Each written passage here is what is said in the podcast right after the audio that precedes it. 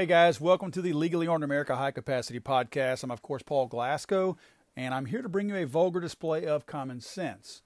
Guys, right now we have Hurricane Florence that is barreling down on the East Coast. Now, I live down here in southwest Louisiana, uh, specifically Lake Charles, Louisiana.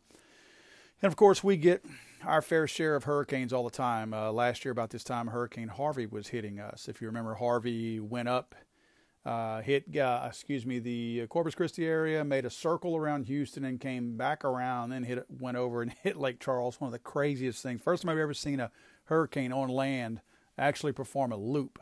It looped Houston after it made landfall, came back out into the Gulf, and looped back around and hit Lake Charles. So we are very familiar with this. So our hearts go out to the people of the East Coast, South Carolina, North Carolina, Virginia, Maryland, everybody over there that's going to be experiencing these things. It, it's tough, especially as these these storms and these hurricanes get closer, because uh, people kind of lose their minds a little bit.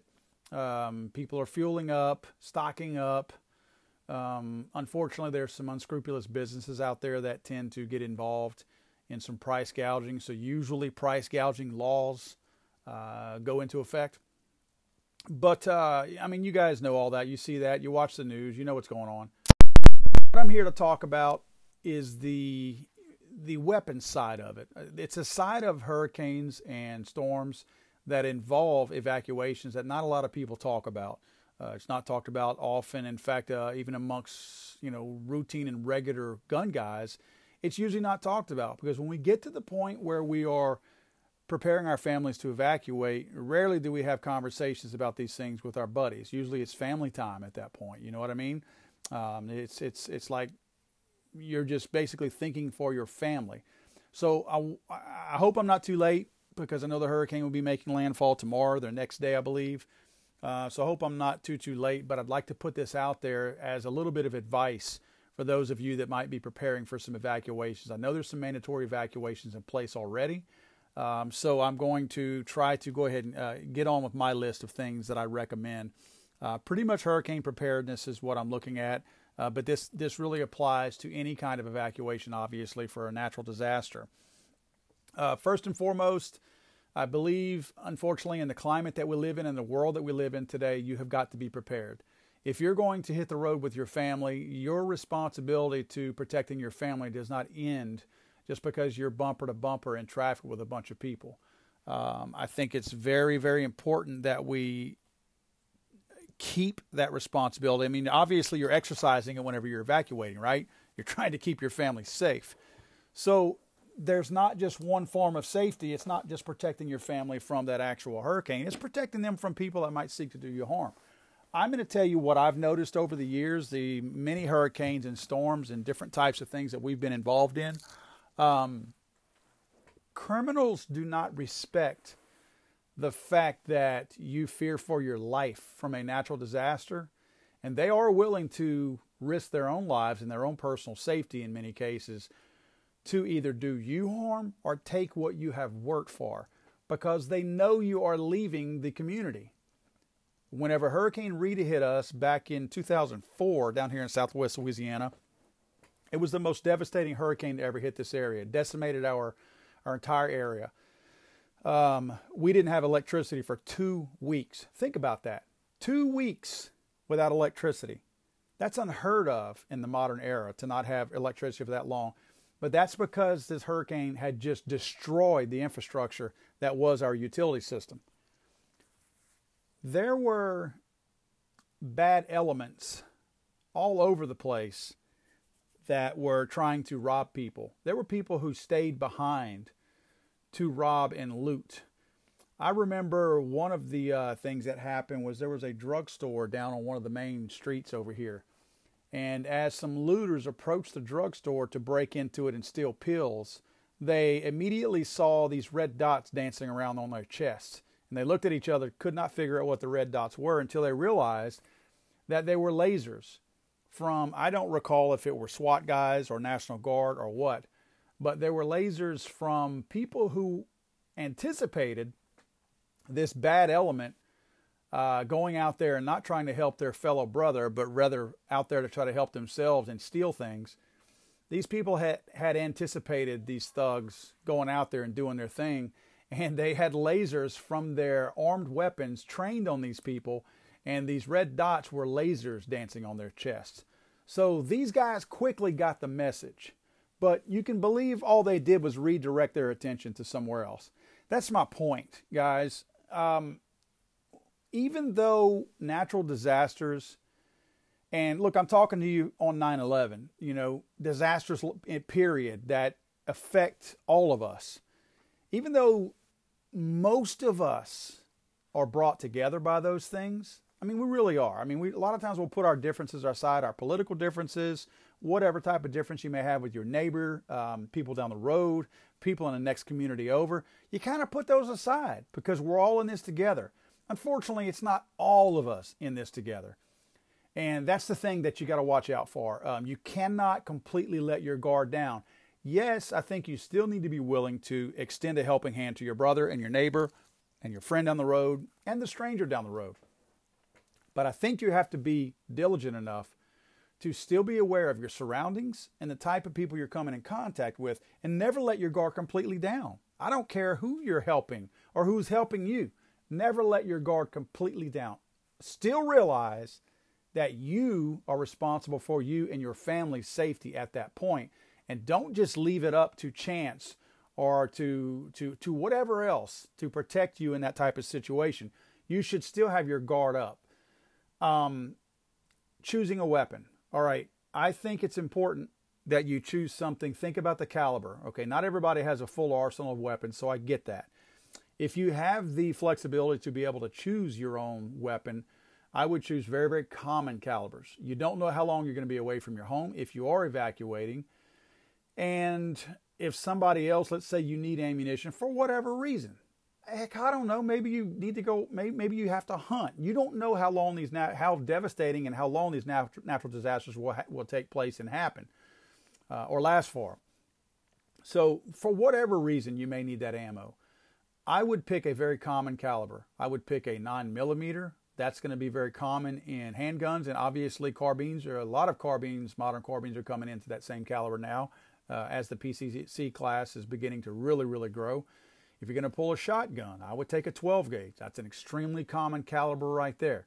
Um, that's the best one I would recommend. 22, believe it or not, 22 long rifle. That's an extremely popular caliber, and 5.56.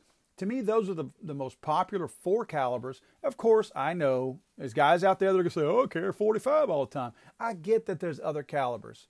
I get that. I'm telling you the most common calibers out there, statistically speaking. Again, 9mm 22 long, long rifle, 5.56, and 12 gauge in a shotgun.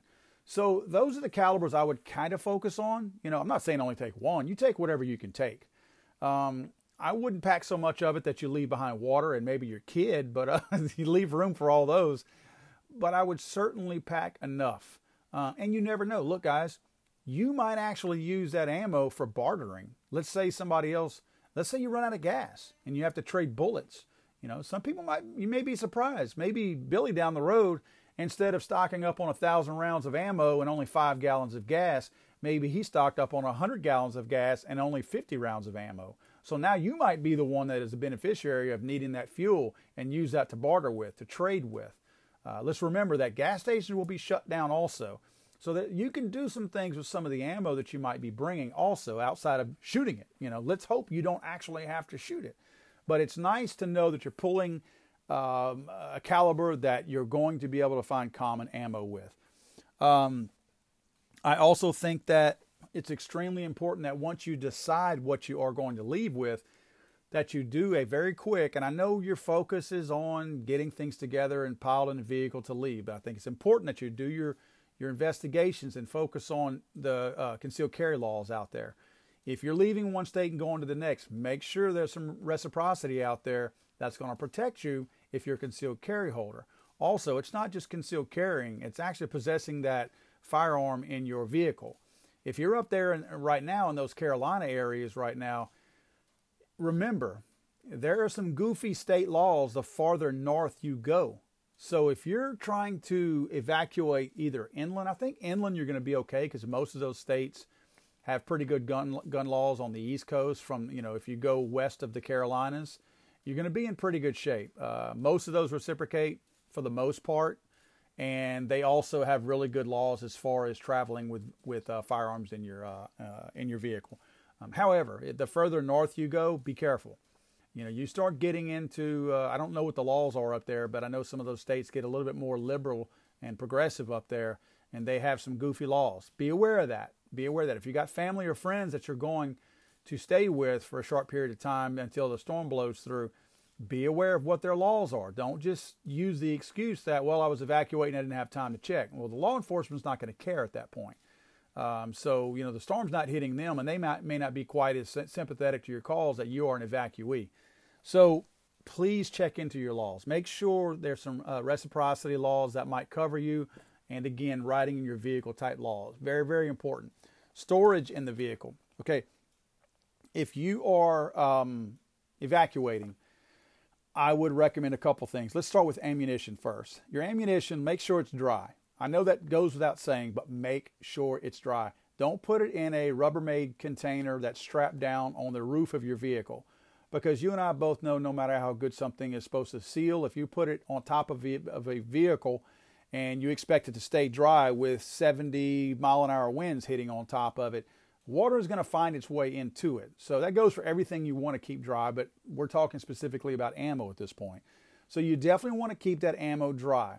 Um, I recommend putting them in Ziploc bags. You can get those big gallon Ziploc bags and just drop the whole box into it. If you want to save a little bit of room, you can take the, the ammo out of the box and just dump the ammo straight into the, um, uh, the Ziploc bag. If you do that, keep it separate. Don't dump all your ammo into one, especially if you're dumping, dumping some rounds that are very similar. Don't dump 380, 9 millimeter, and 40, uh, 40 Smith & Wesson all in the same Ziploc bag. Keep them in separate Ziploc bags. And if they are in very similar calibers that you can't easily tell apart, like say a 9 millimeter and a 45 caliber, you definitely want to mark those bags. Mark them if you have to, color code them. Uh, sometimes, you know, the, the markings are either get smudged or they're hard to read in low light situations. If it were me, Get you some some colored uh, either duct tape or some kind of a colored label, and then write it on there. Also write it on the bag as a backup system because that sharpie using a sharpie on a Ziploc bag is gonna it's, it's gonna stay on there. But I would color code it to where a quick glance is going to tell you what you have, and it's going to draw your eye to what that where that caliber is written on that particular bag. So really, really important to try to keep that ammunition dry. Um, also, if you are using it to barter, and you have a guy that has a five gallon uh, uh, container of gasoline that you want to trade 50 rounds of ammo for. I'm just using an example. I haven't done the math, but let's say that's what you're trading for. And you go and pull your Ziploc bag out of your Rubbermaid container on top of your vehicle, and it's dripping water out of it. He may not. He may turn around and walk off with his gasoline. So understand the repercussions of not only that is that ammo probably not going to fire if it's not crimped and seated properly, but you could miss out on something that you need from a bartering standpoint if that was, was your intention. Um, the gun, okay, storage of the gun. Look, guys, anybody out there that doesn't know me is going to know that a gun doesn't do you much good if it's not on your person. I wouldn't be storing one unless I brought more than I could carry. If you are leaving with a gun, do your best to wear it. If it's legal for you to wear it, wear it. If it's legal to open carry and you don't have concealed carry, open carry in some cases, that's going to keep people that might want to be a little tricky, it's going to keep them away from you. Nobody wants to get shot. You hear the arguments all the time. Oh, if you're uh, if you're uh, in a situation where they see that you've got a gun, you're the first person they're going to shoot. Come on, man, really? You know, there's that. There's very few assassins out there that are looking for a guy carrying a gun that they want to kill first. I'm talking about some bum that wants to just rob you, some guy that wants to scam you, somebody that is not trying to seek to do you physical harm, but somebody's just trying to rip you off. They don't want to be shot, not over a simple scam over 20 bucks. Those people are going to avoid you.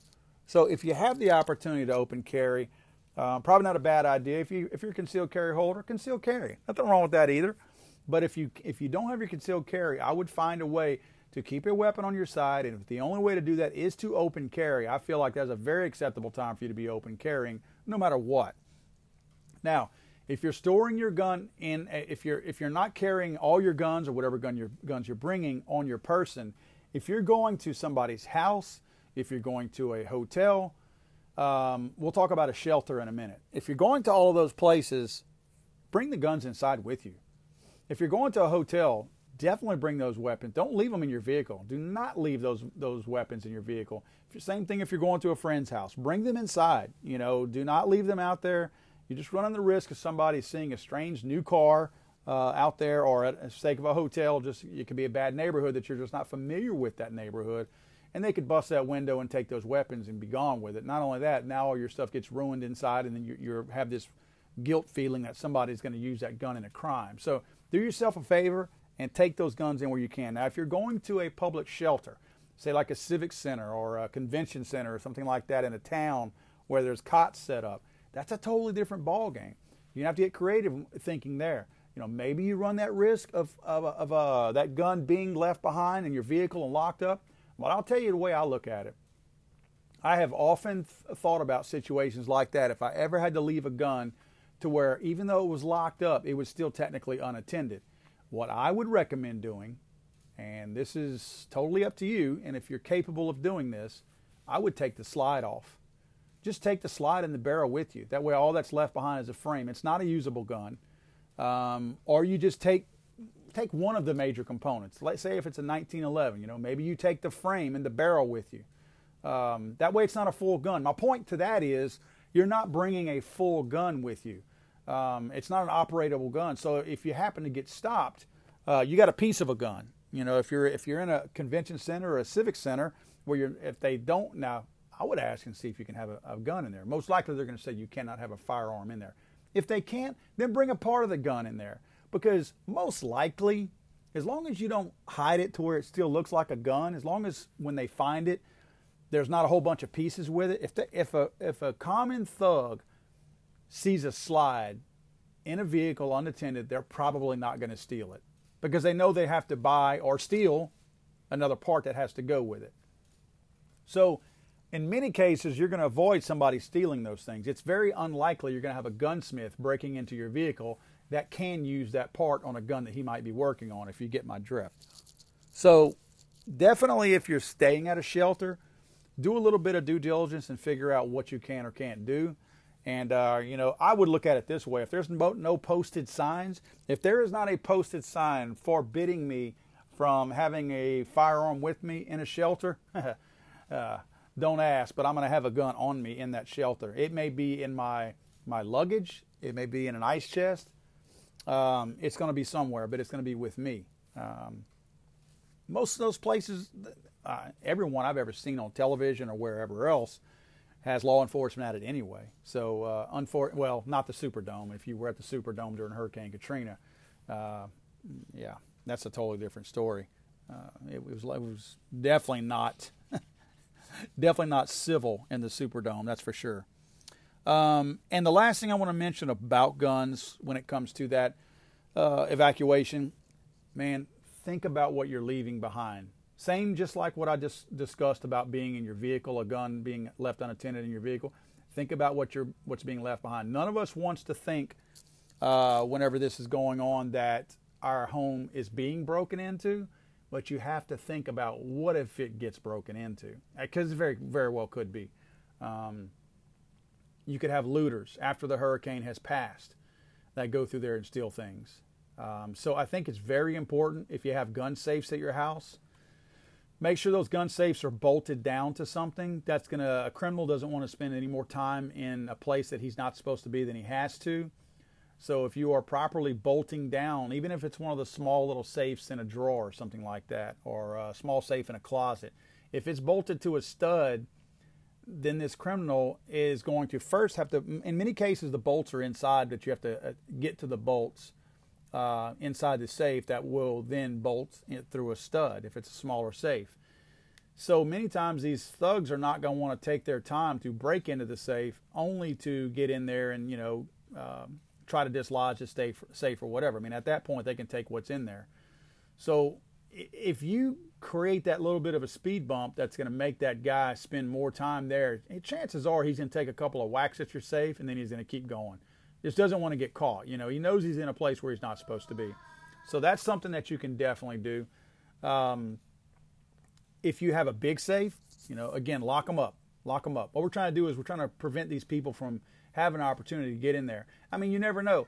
There also could very well be a uh, you know a storm coming in and blow the top off. So I mean, you're going to have firefighters and other folks coming in there, people coming in to check to see if you're you know if you made it, if you're still alive or whatever. So there's a number of reasons why it's good to lock that up. You know, kids. I mean, it could be kids after the hurricane blows through. Um, that that comes through. I'm not saying it's right. I'm not saying it's okay, but it, there could be kids that come through there. You know, we don't want a bunch of 14 year old kids running around with your guns all over the neighborhood and throughout the city um, that don't belong to them. You know, that creates a huge, huge dangerous situation for us. Um, you know, it, in my case, if, if, if I'm forced to evacuate, uh, that's, that's unfortunately the situation I'm going to be faced with. What do I leave behind?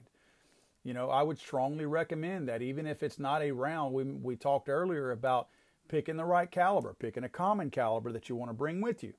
In my case, I have some guns that may not be in the most common caliber um, of today, but they're guns that I don't want to leave behind to risk either being damaged or stolen.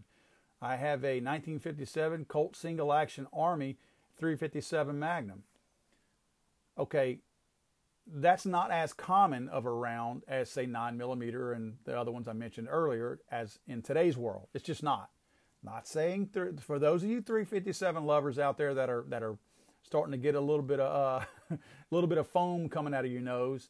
I'm not saying that it's a totally uncommon round. It's not in the top three or four most common rounds.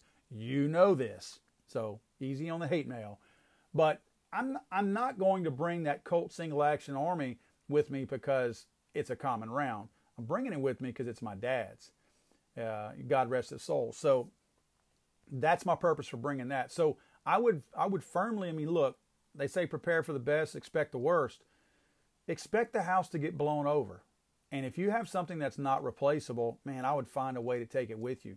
Uh, get you a good, hard, stiff, uh, uh, this is to sound like an oxymoron, but I mean what I'm saying. A nice, stiff, soft case if you have to. That way you can pile more in there. Um, or you can get one of the big hard cases that you can fit more than one gun in. I mean, that's something too. I know that, um, oh gosh, Pelican. Pelican makes some great, great hard cases. In many cases, there's an O-ring around them. They're all uh, they're waterproof also. My biggest thing is if you're leaving stuff behind, make sure it's something you can replace that doesn't have sentimental value. And, uh, you know, maybe your nicer stuff, take it with you if you can. Uh, it's tough, man. That's a tough decision. I don't one I don't want to be faced with if I ever have to leave again I don't know what I'm going to do. I will probably spend a lot of time um, taking guns with me. I will probably end up taking them all with me. Um, just maybe get someone else to drive another vehicle and just load them up. So th- that's what I wanted to bring out to you guys. The last thing I want to mention in terms of evacuations and uh, natural disasters is look, guys, and this is, I'm going to say this as plainly as I can, but as, as pointed as I can. Don't fall into the trap of road rage. Do not find yourself in jail because you made a horrible decision and because you were the guy that was that was packing. You were the guy that had a loaded weapon with you and you were going to get your way. Look, during I'm not saying there's ever a time to do this, but during a natural disaster and when all these people are evacuating, emotions are high, Testosterone is rocking through your body. Everybody is representing their family, trying to protect their family, trying to get the edge because, you know, the daddy vibes are kicking in. Man, don't be the one that's trying to prove you're the baddest SOB on the street because you got a Glock 19 strapped to your side. Don't be that guy, man. Don't get out waving a gun. Don't get out yelling, I got a gun don't create a situation. If you create a hostile situation and you end it with a gun, you're probably going to jail. You're most likely going to jail. So don't be that guy, man. Don't be that guy. If nothing else, have the peace of mind knowing that you've got a gun, and if somebody approaches you and tries to do you harm, that you can defend yourself and your family. Don't have the gun on you thinking, I'm going to get my way if I need it over some stupid, silly traffic thing because there's going to be the jerks that get on that shoulder and try to haul butt and pass everybody up to get in front of all the cars whenever it's not going to save them any time. They're going to save 30 seconds by getting 50 cars up and then they're going to come to a dead stop again. Okay, let them be the joke of the whole uh, uh, evacuation. You don't have to be the one that stops him. Don't try to p- play police officer. Again, emotions are running extremely high at that time and people are stressed out and everyone is a little bit closer to the edge. So please don't be that person. Uh, you know, our biggest goal is that everybody that's listening to us on here, we, you get to listen to us a second time, and a third time, and a fourth time, and a fifth time, and so on. You know, we don't want one time listeners. And the last thing that we need also is to give the people on the left in the anti gun movement any more fuel to look, they always try to pass these crazy laws during emotional times. Don't give them a reason to propose some stupid anti gun legislation that kicks in whenever we have a natural disaster. Don't give some governor the idea that, hey, Billy over there shot Bobby during an evacuation. So guess what? Now, every time that we impose a mandatory evacuation, we automatically have some kind of a crazy martial law or some kind of a crazy anti gun law that kicks into effect that says once we impose a mandatory evacuation, no one can have a gun on them. And I'm being I'm taking this to the extreme to make my point, but you see what I mean.